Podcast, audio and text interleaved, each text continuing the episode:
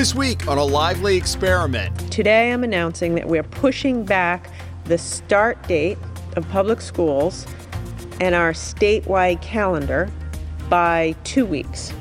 The governor hits the pause button on the opening of public schools this fall. We'll tell you why. And the new state police hotline to report large social gatherings receives hundreds of calls, but few violations. What does the governor say about it? A Lively Experiment is generously underwritten by. For more than 30 years, A Lively Experiment has provided insight and analysis of important political issues that face Rhode Islanders. I'm John Hazen White Jr., and I'm proud to support this great program in Rhode Island PBS. Joining us for our Reporters Roundtable, Patrick Anderson, State House reporter for the Providence Journal, Boston Globe reporter Amanda Milkovits, and Target 12 investigator Tim White. Welcome in, everybody. We appreciate you joining us this weekend. Well, Governor Raimondo on Wednesday confirmed what had been rumored for days. She's putting off the start of school two weeks, now to September 14th.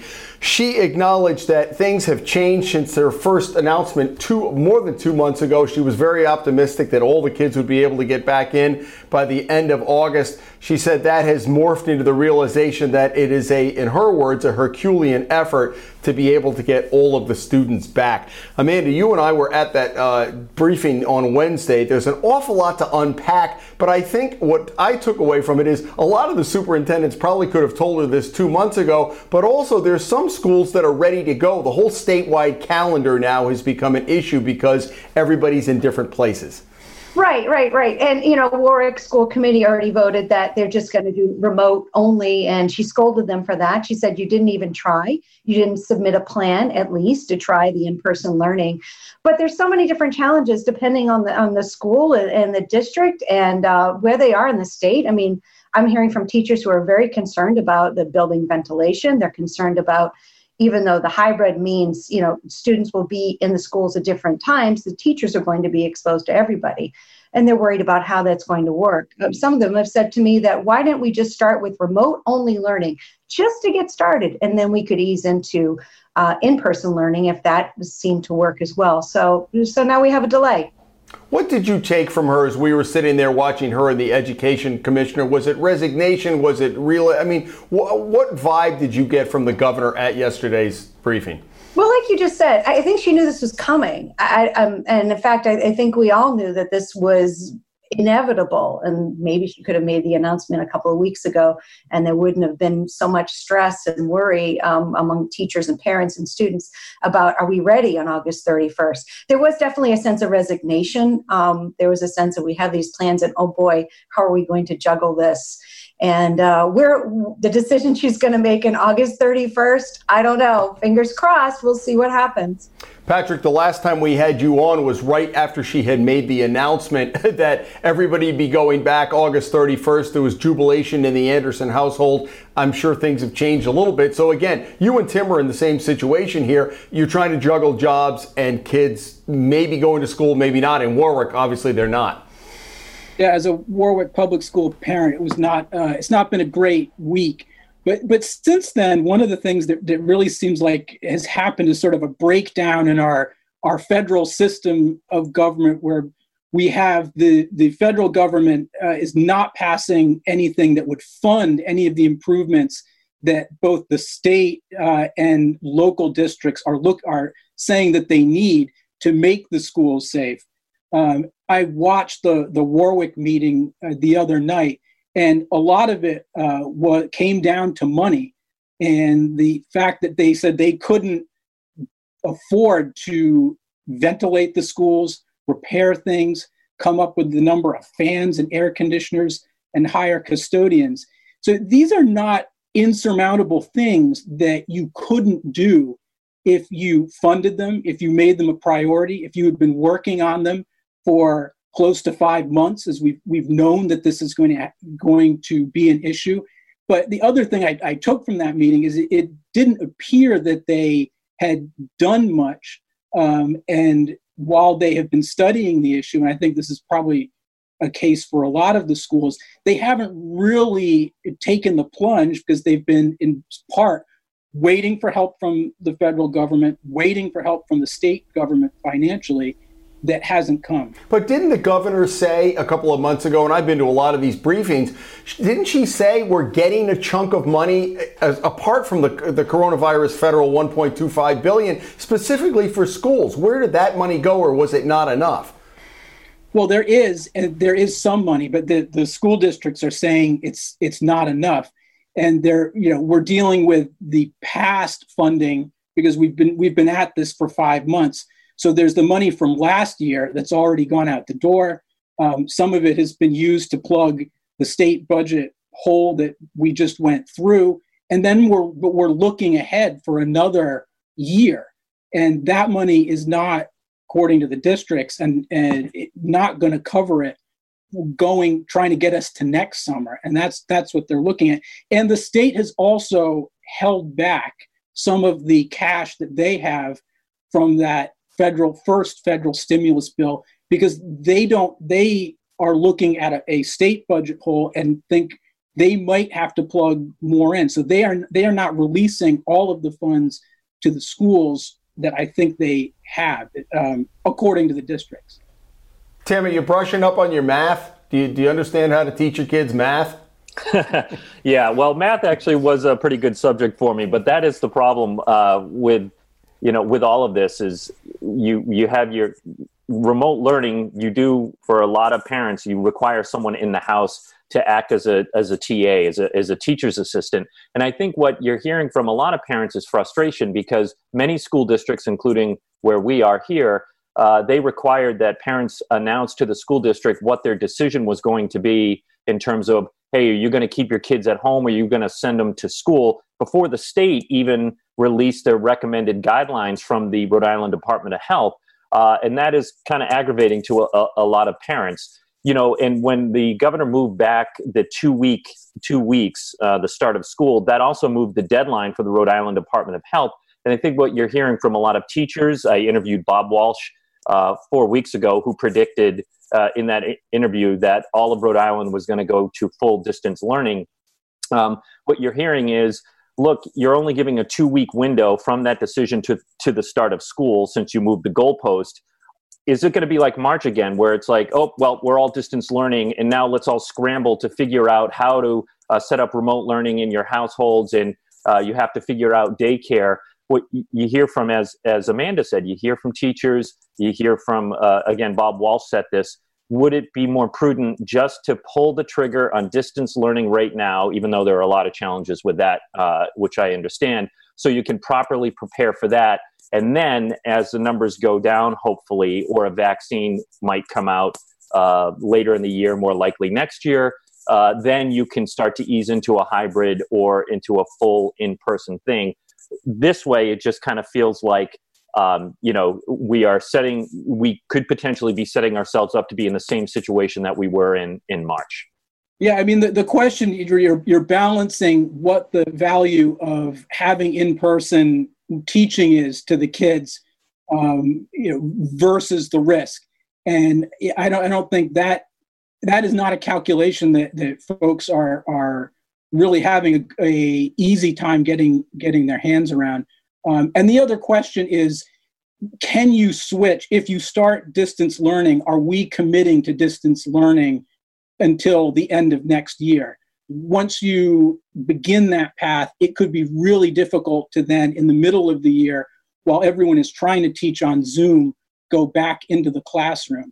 Um, I mean, I guess the thing that's really struck me is that those, those discussions have really been subsumed by these very practical considerations about money and um, and the building condition and these sort of things that maybe could have been addressed so we could focus on the real core decision and analysis of, of whether it's safe and whether there is a benefit to, to going back that outweighs the risk. But if you listen to the if you listen to the teachers, uh, the educators on this one, uh, or at least most of them. And I think you know the the NEA has done a poll. I don't know if the AFT has done it, uh, but from the bits and pieces we can get from that poll, the majority of teachers are leaning towards distance learning. And a huge chunk of that, of course, is health concerns. And there are a lot of older teachers and they're reticent about going back into a classroom.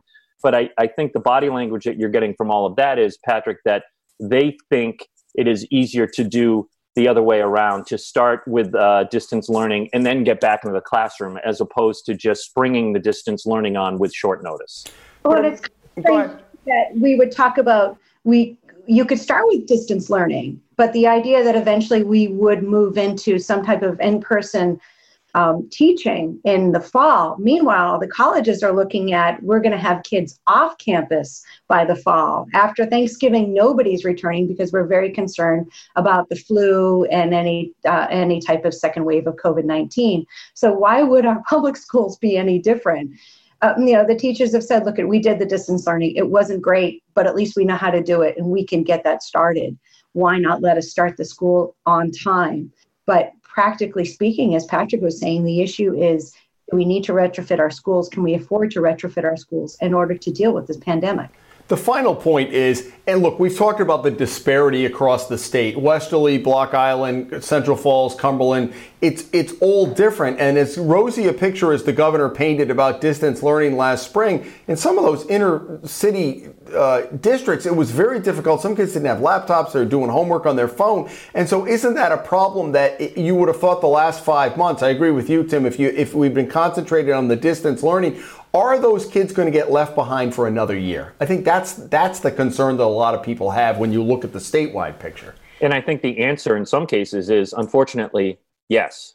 Um, there's disparity in education in good years. There's definitely disparity in education in this situation.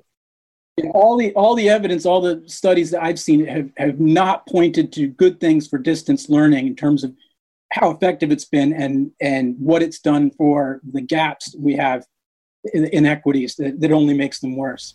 All right. A week ago, the governor announced a large gathering task force hotline. Go right to the state police if you see uh, anybody violating her social distancing gatherings of more than 15 people. Call them. Lo and behold, state police got more than 400 calls.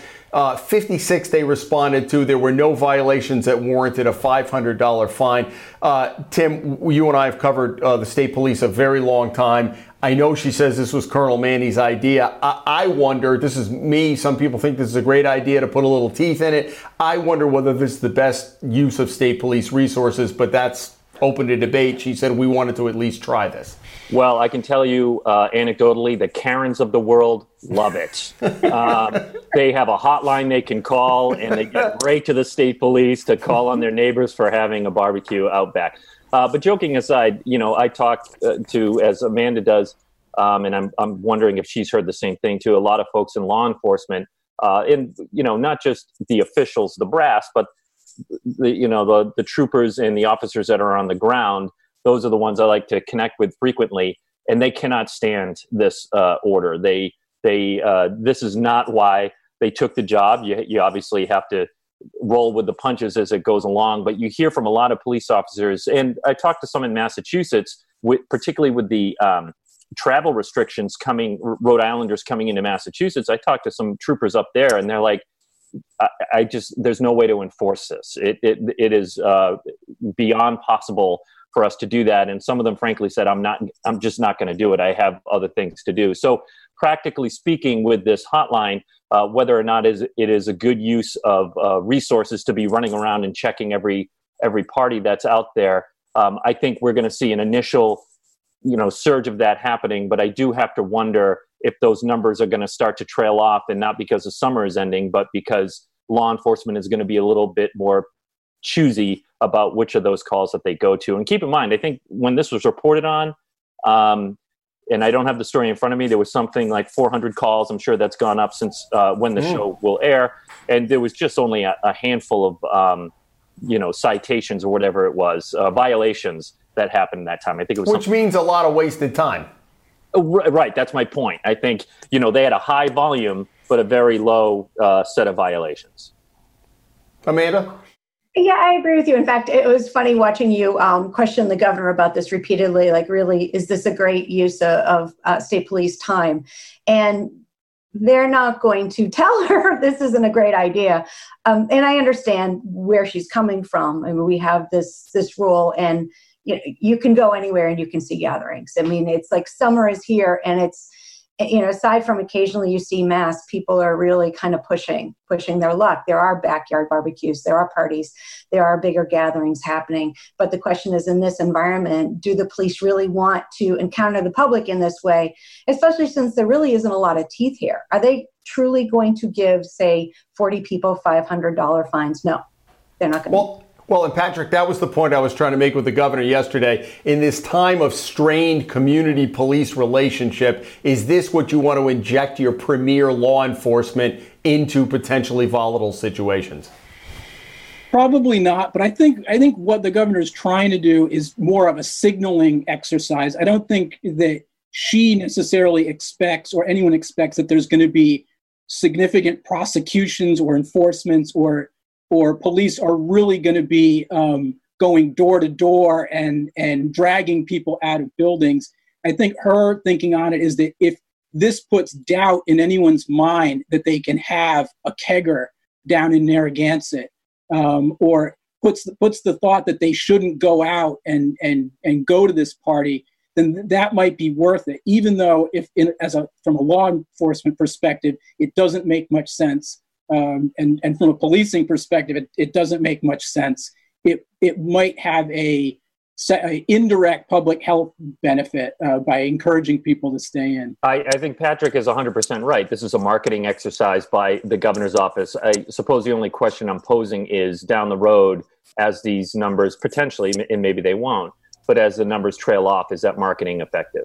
Hmm. We shall see. Tim, let me stay with you. You had an interesting story late last month about fraud. Uh, what a surprise that people would have fraud, fraudulent unemployment claims, but there was a ripple effect on that because then they shut down people with legitimate claims. And your your story said 8.6 million dollars. Where are we now in the last two weeks in terms of getting up and running again? Because didn't it freeze some people out of getting benefits? It freezed a lot of people out, and the challenge for us is trying to figure out just how many the Rhode Island Department of Labor and Training will not release the numbers of uh, potential fraud in terms of actual people, and those have been frozen out. And they claim that's because the FBI is involved in the investigation as well as the Rhode Island State Police. So there's an ongoing criminal probe into this. So they say they can't release that information. But we did get the glimpse in that story that it's $8.6 million in fraudulent claims, by the way, Jim, that have been paid out. So the bad mm. guys got that money, right? And uh, Scott Jensen, the director of DLT, told me that that number is uh, lower than what the real figure is because they're still going through the process and determining which claims are fraudulent and which claims are legitimate. And it's these that really hurt over here. The legitimate claims are getting frozen. And we're hearing from people, and I'm sure Patrick and Amanda are hearing from them as well. There, there, there are folks that are on unemployment, and then all of a sudden their claims stop because they, the computer system triggered something to say, hey, this this claim is a little fishy. And most of the time, those claims that get stopped are uh, benefits are paid. Uh, the people who choose to have their benefits paid through reloadable debit cards. Um, that's something we've noticed. Uh, you can get them at corner stores. That is a perfectly valid way for people to get their benefits. And it's also uh, usually uh, folks who are down on their luck or who, have trouble navigating or accessing uh, computers to, to interact with DLT use that system. So the people that are uh, really need those unemployment benefits the most are more likely to see their benefits frozen because of how they get paid. Yeah, and what, what we're hearing a lot of is that the compared to other states, Rhode Island's unemployment system has been working fairly well.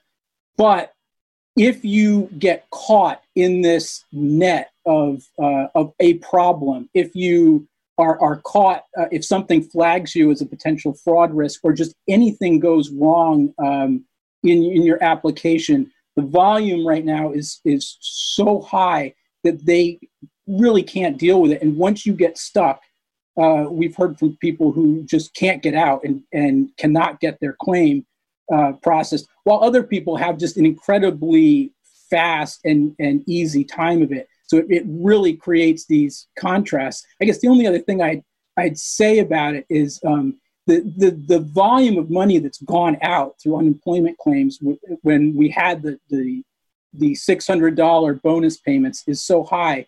Um, I, in, in, a way, it's almost surprising there wasn't more fraud. I mean, maybe it's way more than, than 8.6. We don't have the final number, but I mean, we're they just in the six hundred dollar payments alone, it, it was uh, over a billion to Rhode Islanders in those couple of months. So the amount of money that that hit the streets um, from this program was was so high. Um, that it's it's not surprising that there was some degree of fraud.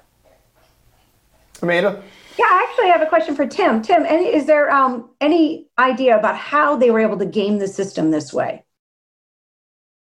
Yeah, um, so we're learning a little bit more about um, where people's identities, uh, how their identities were obtained, um, and it is one of the leading, you know, factors that we're seeing. Is you remember the Equifax breach uh, two or three years ago? I think it was um, where, uh, uh, you know, millions of people had their identities uh, taken through Equifax, and they're finding a common thread with a lot of people who uh, the way it works is you suddenly get a letter in the mail saying, "Hey, your benefits are uh, have been approved, and this is how much you're going to get." And you you go, "Wait a minute, did I just get laid off and not know it?" No, you are the victim of fraud.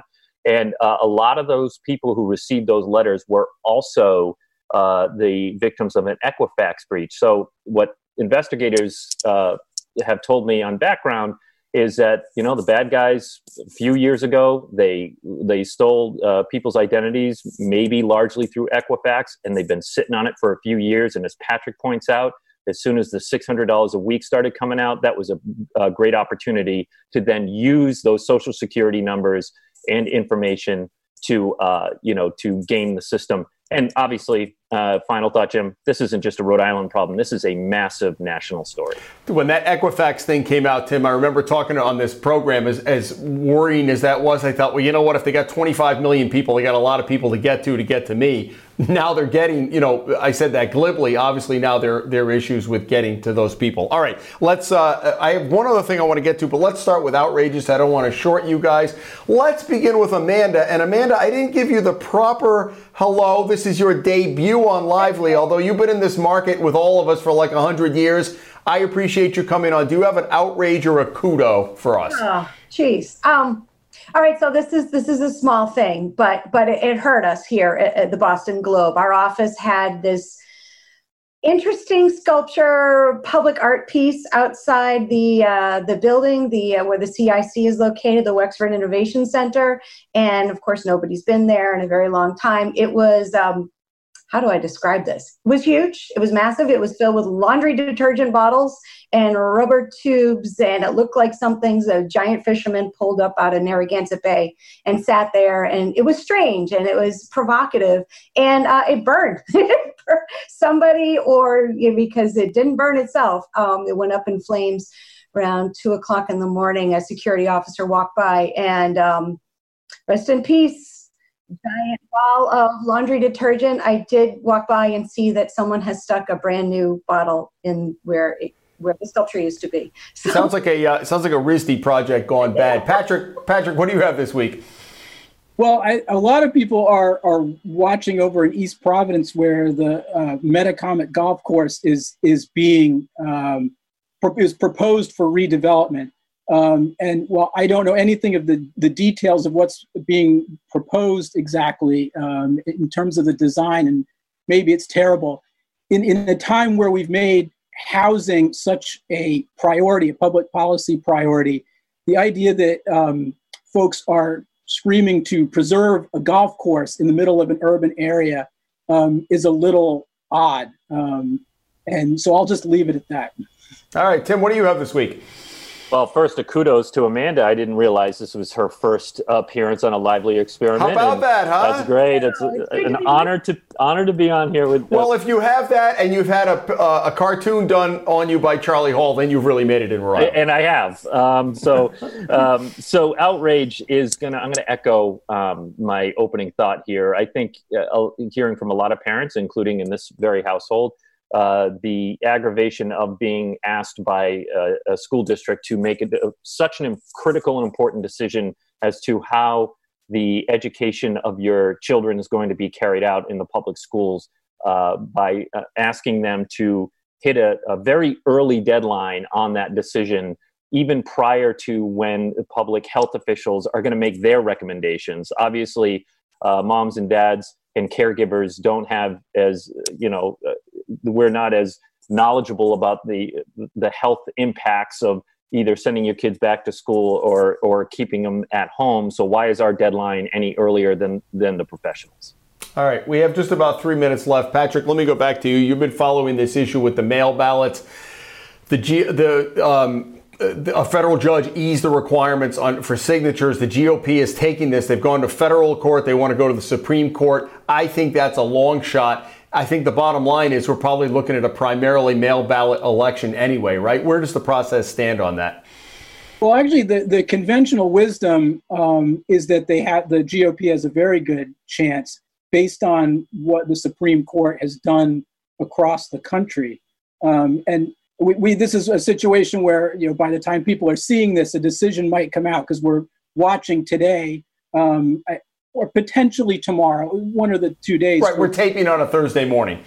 Yeah, so it, so but uh, th- this could already be out. But um, in other states, the Supreme Court has been very hesitant to change the election laws uh, at all. And in in this case, um, th- there's a lot of confidence that they'll do the same thing and um, keep the signature requirements, the, the witness requirements that make you, if you're going to vote by mail, um, have someone see two people see it and sign the the envelope. Um, but you know, we, we could still have even with that there there could still very well be a primarily mail ballot election. Um, I think in, in some ways Rhode Island is in a, in a better situation than other states just because of its size. And um, in, in some places, when we're looking at the presidential race coming up for you know the presidential vote in November, it could be a week. Uh, we don't know how long it's going to take to get results um, if most of the ballots are coming in by mail. And then Amanda, there's the, there's the issue of uh, the postal service, which is having deep cuts, and there's an issue federally. But that's a big issue. If you can't get the mail ballots into the board of canvassers, that's going to be problematic. Right, and of course we're looking at um, you know the poll workers as well. So we have the issue of the mail ballots and people being able to uh, get the witnesses and send in their ballot and have the you know the postal service actually deliver it. And then there's the issue of the postal uh, the people who are working the polls who are an older crowd. The average age is about 87 right. And they're trying to recruit younger people to work at the polls because this is going to be a problem.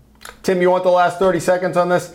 Yeah, just a weird uh, thought on all of this. Um, you know, we do a lot of polling at WPRI, and I think one of the challenges for uh, political pundits and for pollsters across the country uh, is going to be uh, polling after this election. And here's what I mean: uh, it, you base your polls on turnout, and you ba- and that's how you weight. You know, uh, how many people you expect to show up at the polls. All that is out the window because we're going to see so many people use mail ballots. E- even you know, even if the GOP, which as Patrick says.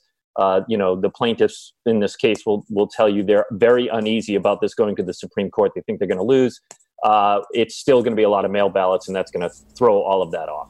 All right, folks, why am I surprised with this panel that it went very quickly? Patrick and Amanda, welcome. Hope we'd have you back. And Tim, good to see you. It's been a while. Thank you for coming. And folks, come back next week. You never know what's going to happen between now and next week, but we'll have it covered for you as a lively experiment continues. Have a great weekend.